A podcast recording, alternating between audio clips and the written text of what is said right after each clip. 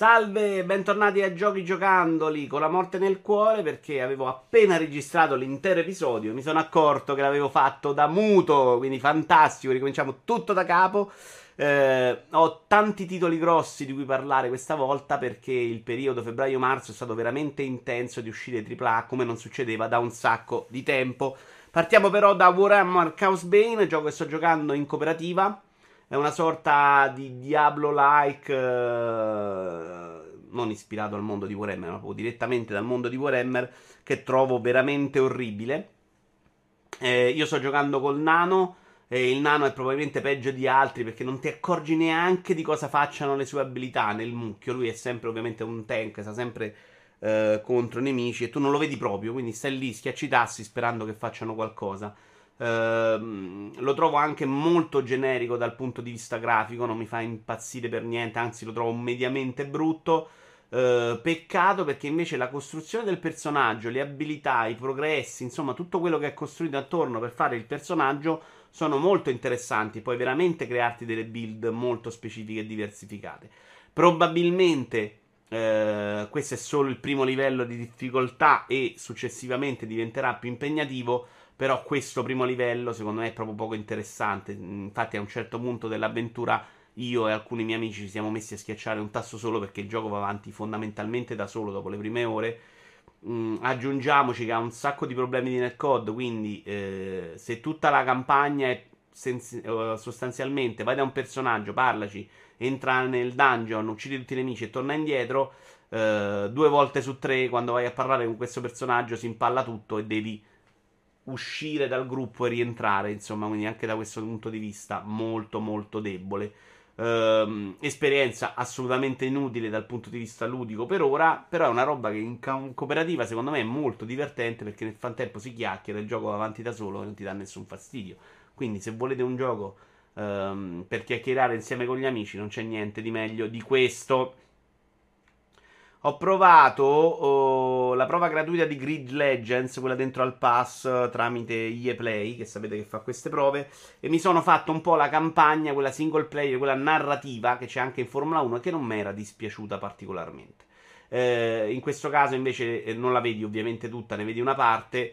L'ho trovata un po' sfilacciata e molto meno interessante di quella for- di Formula 1 che già non era incredibile. Devo dire che in questa serie hanno il miglior motion capture del viso, uh, no motion capture, quello del, del, viso, insomma fantastico, secondo me proprio di un livello esagerato, in cui a tratti hai pure il dubbio di dire, vabbè, ma non è che forse stanno rivendendo degli attori veri, è veramente impressionante. Eh, se ne è parlato abbastanza poco. Eh, con la serie io non ho un grandissimo amore, con i primi episodi veramente non riuscivo a giocarci perché erano... È una serie che è un ibrido tra arcade e simulazione, però è una serie, è un ibrido che spingeva molto più sulla simulazione, quindi arcade un par di palle perché spesso ti capitava di far girare la macchina. Uh, io, per esempio, con i primi grid finivo spesso i restart. Sapete che aveva i restart limitati. Uh, l'ultimo episodio l'ho giocato solo col volante. Mi era piaciucchiato, senza infame e senza lode, ma a un certo punto mi ero annoiato. Questo l'ho, l'ho, provato solo col pad. L'ho trovato un po' più arcade del solito, quindi molto più godibile alla guida. Però nel complesso rimane sempre un po' questa cosa che non è né carne né pesce che non mi soddisfa mai completamente. Dopo parliamo di Gran Turismo che invece mi ha regalato soddisfazioni diverse. E quindi per il momento è in stand-by. Mi è rimasta un po' la voglia di giocarlo, anche perché graficamente è molto bello. C'ha delle mappe su scenari cittadini, secondo me, eh, belli e interessanti da vedere. Anche se per qualche motivo che non mi spiego completamente, sarà per i fuochi d'artificio tutto intorno, per le transenne, non arriva mai alla bellezza di Project Gotham che quindi mm, è un po' meno ispirato da quel punto di vista anche quando magari stai passando sotto la Torre Eiffel, che dovrebbe essere una cosa secondo me fantastica. Sarà anche un po' la visuale, non lo so. Ehm, gradevole, ma non eccezionale. Probabilmente ci ritornerò quando lo troverò sul passo a un prezzo scontato. Arriviamo invece a parlare di Ender Ring, gioco molto chiacchierato. Adesso l'idea di ricominciare a fare questi giochi giocandoli, ho parlato per 20 minuti prima di Ender Ring. Eh, gioco della vita 10.10.81. super fantastico. Io non sono il più grande fan dei giochi From Software, però li ho trovati, quelli che ho giocato, che sono Bloodborne, Demon Souls e Dark Souls 3, li ho anche apprezzati. Ci sono delle cose che indubbiamente mi piacciono. E devo dire che sono proprio quelle che in questo episodio magari un po' si perdono. Cioè il level design nel dungeon lo ritrovi molto poco, un po' per, per via proprio dell'open world. Cioè l'open world ti fa perdere un po' quel piacere di arrivare da un checkpoint all'altro di scoprire come tutto il cerchio si chiuda. Ehm, e quindi eh, quello che rimane sono. A parte che ci sono anche i dungeon fatti in quel modo, e lì invece lo rivedi, quello mi sono piaciuti molto. Però per dire, in 40 ore ne ho visti un paio.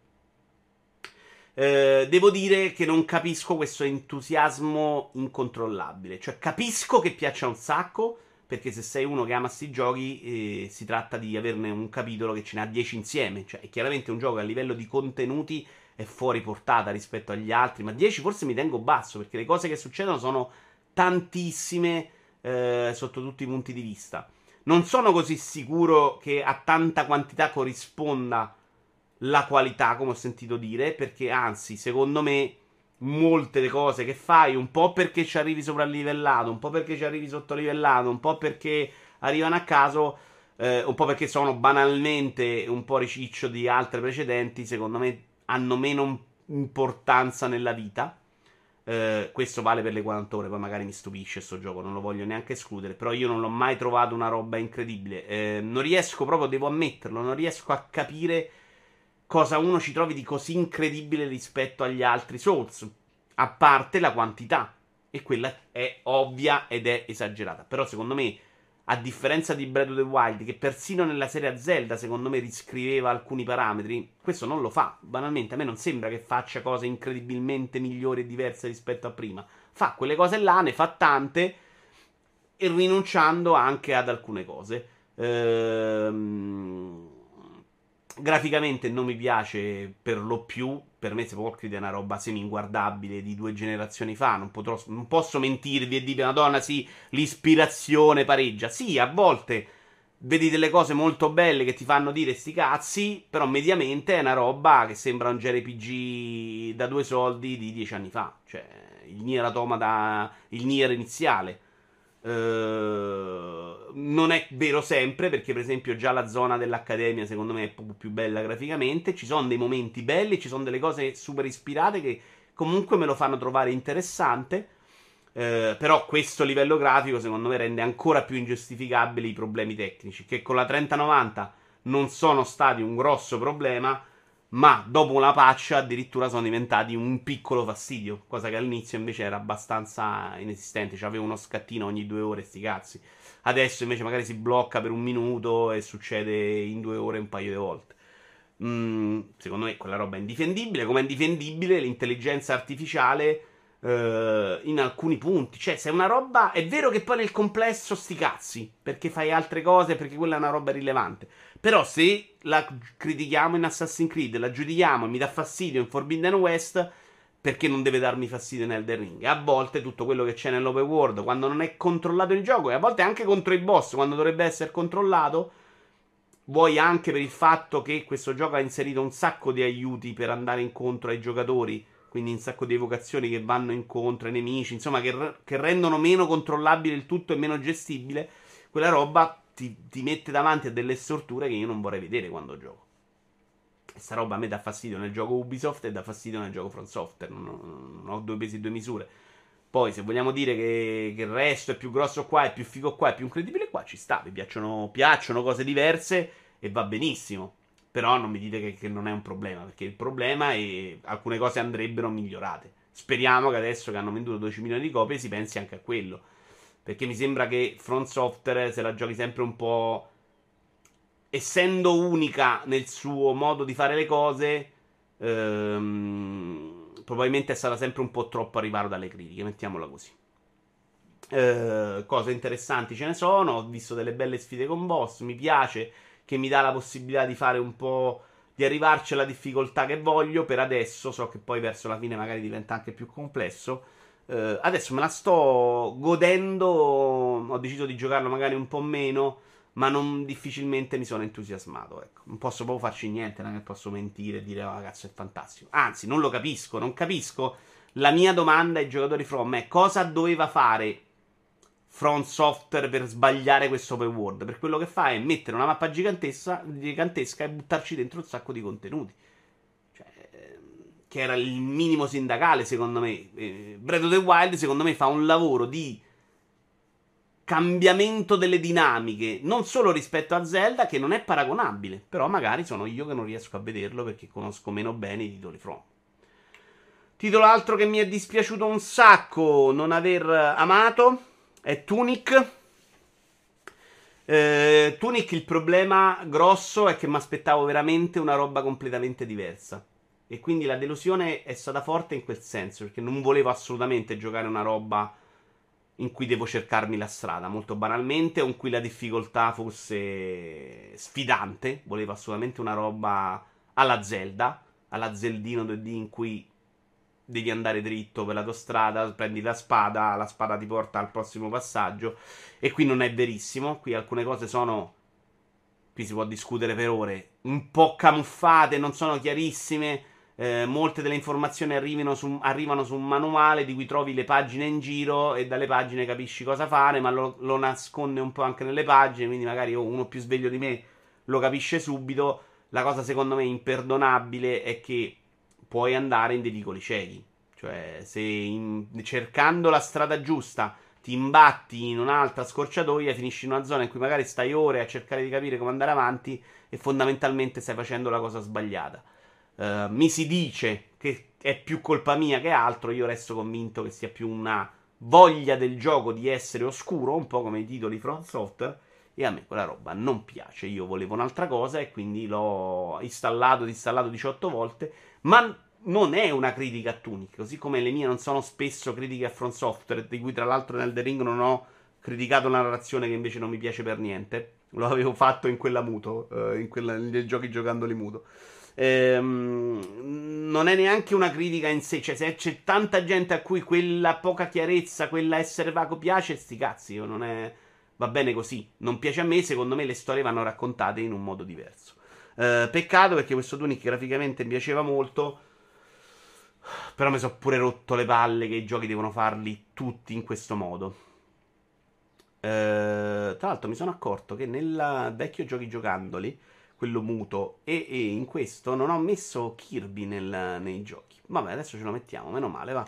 Allora, eh, parliamo due secondi delle mh, mm, piste di Mario Kart. Uh, nelle nuove piste, quelle del DLC, eh, ero molto preoccupato perché temevo che a quel prezzo, che per me, lo ribadisco, è gratis, visto che già avevo quell'abbonamento, Uh, ed è gratis anche per molti che vanno online e se le trovano a giocare contro altri, quindi fondamentalmente si possono non pagare queste piste.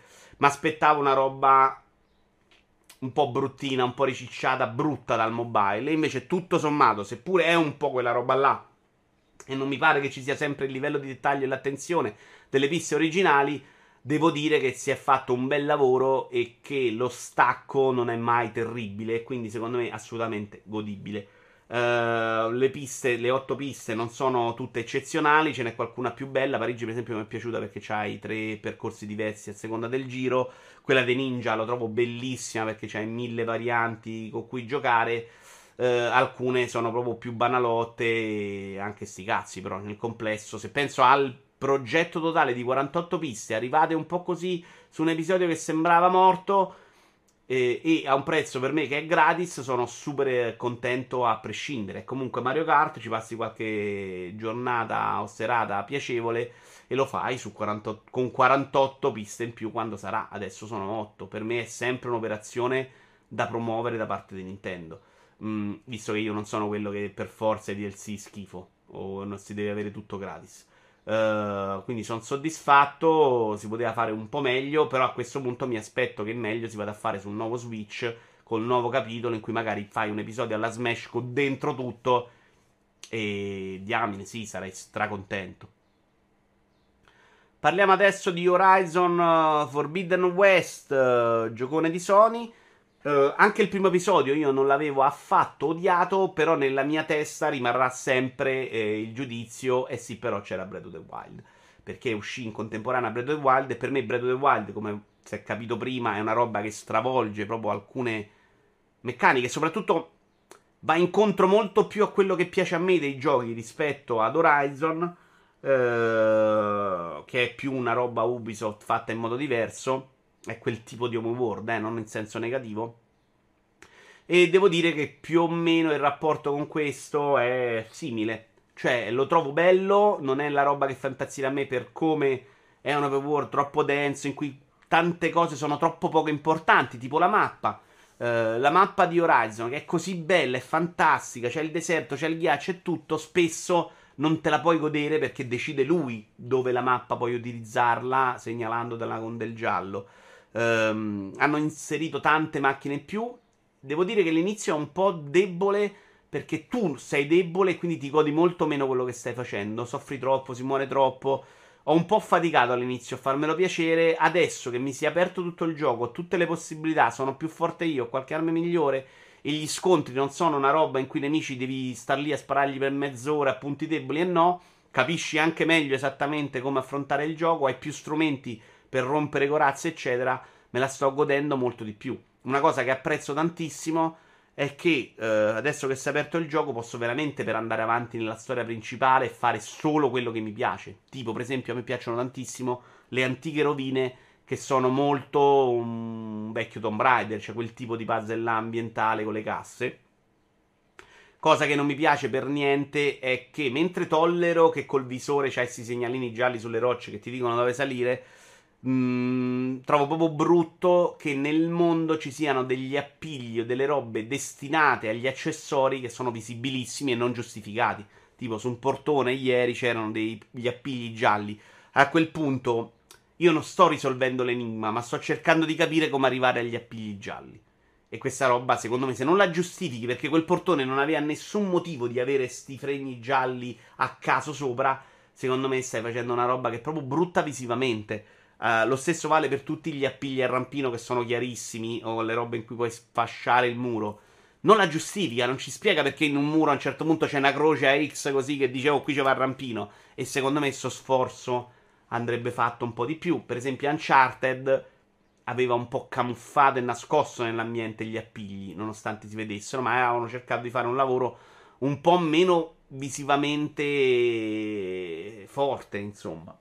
Non lo giudico dal punto di vista narrativo perché sto skippando tutto, quindi magari è la storia migliore del mondo, però non ho proprio più voglia, ve l'ho detto anche con Dying Light 2, di stare a, a, a, a, vederla raccontata così una storia. Cioè arrivo da un personaggio, quello parte con un pippone, con dialoghi secondo me pesanti, lunghi, non interessanti, poi non è interessante la scena in motore di gioco fatta come regia, è tutto molto banale, molto anacquato e sta roba io non ce la faccio più. Quindi non la giudico non riesco, giudico il modo in cui viene raccontato nell'open world di questo tipo la storia, ma io non ce la faccio proprio più.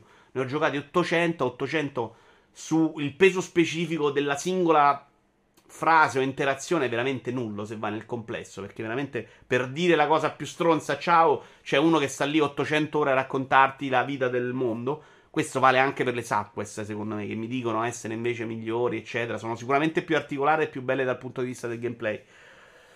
Però c'è uno che sta un'ora e venti a raccontarmi i cazzi sua mentre io dovrei starmi a preoccupare di salvare il mondo. Sta roba non ce la faccio più, skippata tutta e ciccia. Poi cercherò di capire quello che sta succedendo mano a mano. Dal punto di vista ludico invece lo trovo interessante, lo trovo molto bello da vedere. Soprattutto in alcuni momenti e con la luce giusta. Secondo me fa delle cose assolutamente notevoli, gradevoli, belle da guardare. Mi piace che sia un gioco e poi veramente, un po' come è successo con Far Cry eh, in cui però fondamentalmente fai cose più ripetitive, qui c'è proprio più varietà. Uh, puoi fare quello che vuoi. Questa cosa mi piace un sacco. Non mi piace il grinding eh, de- delle risorse, la creazione delle frecce, eccetera, eccetera, che era una roba che ho odiato anche nel primo. Però eh, questo ti tocca e te lo devi fare. Insomma, secondo me sta, sta roba andrebbe gestita diversamente nei giochi. Però. Vabbè, comunque rimane un ottimo gioco. Il miglior open world che odio, se proprio devo dare un giudizio. Gran Turismo 7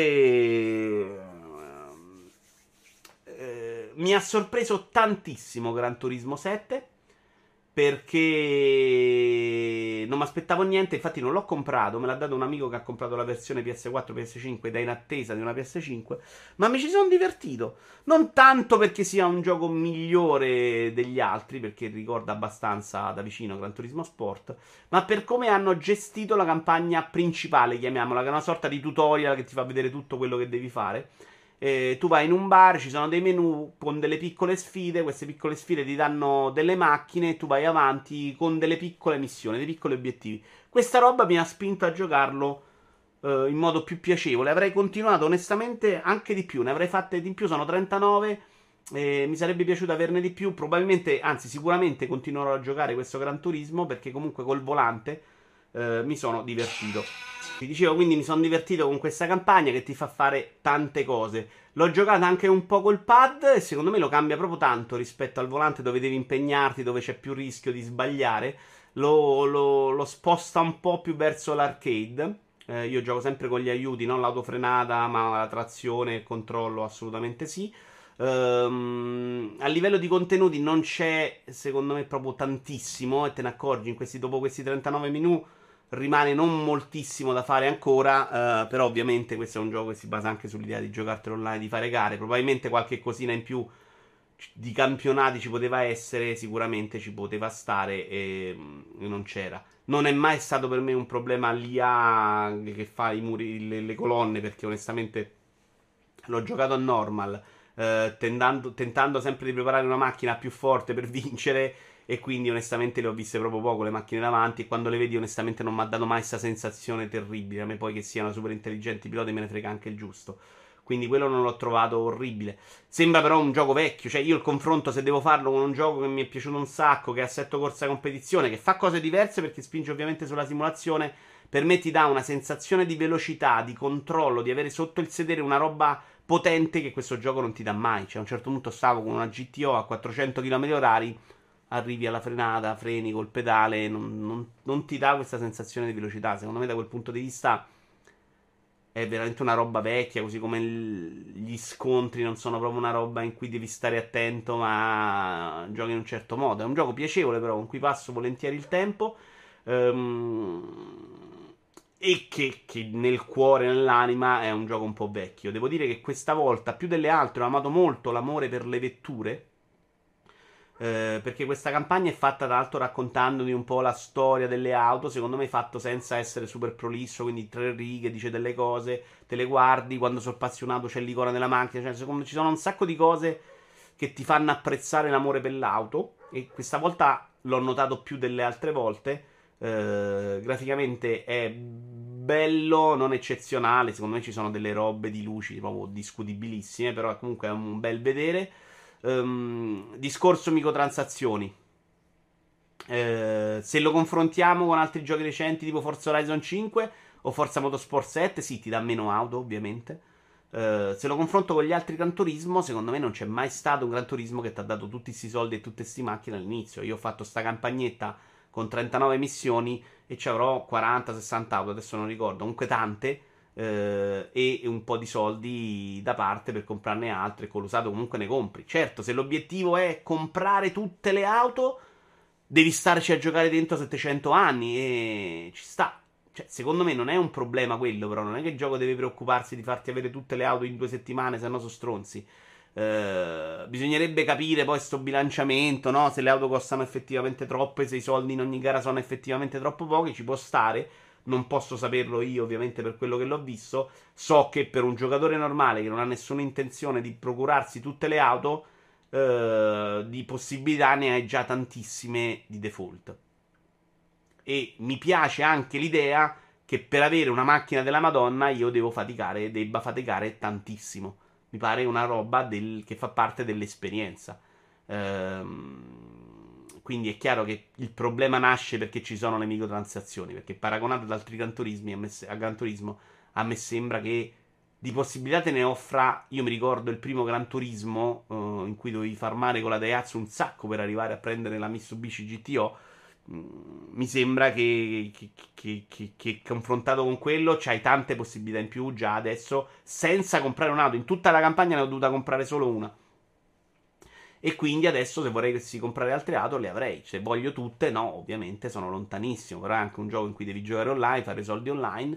E ci sta che questa roba incredibile non sia destinata a tutti. Non giudico la modalità fotografica perché non l'ho dovuta fare in questa campagna, ma onestamente non è roba per me. Chiudiamo con Kirby e la Terra Perdura, di cui mi ero dimenticato. Gioco carino che mi è piaciucchiato. piaciucchiato. Ho un po' smadonnato al boss finale. Perché ci sono arrivato probabilmente con l'arma sbagliata, ma con quell'arma che era portata a livello 2 di 3. Il boss secondo me era infattibile, era difficilissimo. Un boss che tra l'altro traggono molta ispirazione dai Souls a livello di mosse, di cose da fare, ovviamente rapportate a un universo di Kirby anche come difficoltà. Poi quel boss finale, dopo che ho smadonnato tre volte e c'aveva secondo me una roba terribile, che era... Eh, potete usare degli amiibo per avere degli oggetti e facilitarvi l'avventura. E quindi quando vedevo che stavo morendo, ero morto già due volte e non c'ero nemmeno vicino, dico, beh, mi uso gli amiibo. Ho usato gli amiibo e sono morto. A quel punto dovevo riavere gli oggetti degli amiibo. No, devi ricominciare il livello. È solo che lo scontro finale, spoiler, prendiamo un secondo, eh? devi farti tre boss, che è una roba tortura. Secondo me oggi, nel 2022, che a ripartenza del checkpoint non mi fai ripartire allo stato del checkpoint, sei proprio stronzo. Comunque, per tutto il resto la difficoltà non è stato ovviamente un problema, anzi nella prima parte forse è tutto troppo facile, però il gioco è comunque interessante nel, in come è frizzante nelle idee che si presenta, se ti vai a cercare soprattutto tutti i tizietti da salvare, devi fare diverse cose, i livelli te li devi guardare bene, eh, devi anche rientrarci più volte, l'ho trovato per i primi tre mondi proprio assolutamente super gradevole, frizzante, con tante belle idee, anche molto bello da vedere. Non me lo aspettavo perché ero abbastanza convinto che fosse tutto ambientato in quell'universo là. Invece, guardate questo mondo con l'acqua, quanto è figo. Successivamente, diciamo che se non dal quarto a sei, gli ultimi due mondi comunque sono un po' riciclo di idee. L'ho trovati un po' più banali e meno riusciti e meno entusiasmanti eh, da giocare. Um, però nel complesso è stata una bella avventura. Ho trovato anche molto bello questo contrasto tra Kirby, tra l'idea di un gioco molto per bambini e questi boss che invece erano un'altra cosa, venivano da un altro universo, veniva sicur- da un altro universo, venivano sicuramente da giocatori che hanno amato i Souls e che in qualche modo l'hanno riproposto. Eh, e mi ci sono divertito, mi sono divertito, sono morto anche qualche volta, non, eh, senza esagerare, però secondo me di, di, di roba figa ce n'era. Ci sono poi tutta una serie di sfide che servono ad upgradare le armi, eh, a guadagnare delle pietre che servono a, delle stelle che servono ad upgradare le armi, che sono invece, se si vuole arrivare al tempo, più complesse. Se si vuole arrivare alla base, insomma, per sbloccarle in realtà non così difficili. Ma se si vuole fare il tempo della Madonna, sono proprio difficili perché sono veramente con poco margine di errore. Quindi c'è anche dentro un po' di sfida. Gli ultimi due mondi, secondo me, non sono neanche quella roba super facile, un po' come anche Yoshi cioè, tendenzialmente la prima parte è proprio per bambini super facile, la seconda parte diventa già più un platform classico in cui devi fare delle cose, devi farle bene. Ehm, senza ovviamente esagerare. Eh, devo dire, bello tutto, bello tutto, sorprendente, soprattutto per un gioco di Kirby che non. Eh, che fino adesso non l'avevo trovato incredibile. Eh, mi è piaciuto, scusate, ma c'è una roba di lavoro che devo andare a chiudere, quindi sto per salutarvi. Eh, bello, bello, non uh, il gioco della vita, ma assolutamente bello. Ci vediamo alla prossima!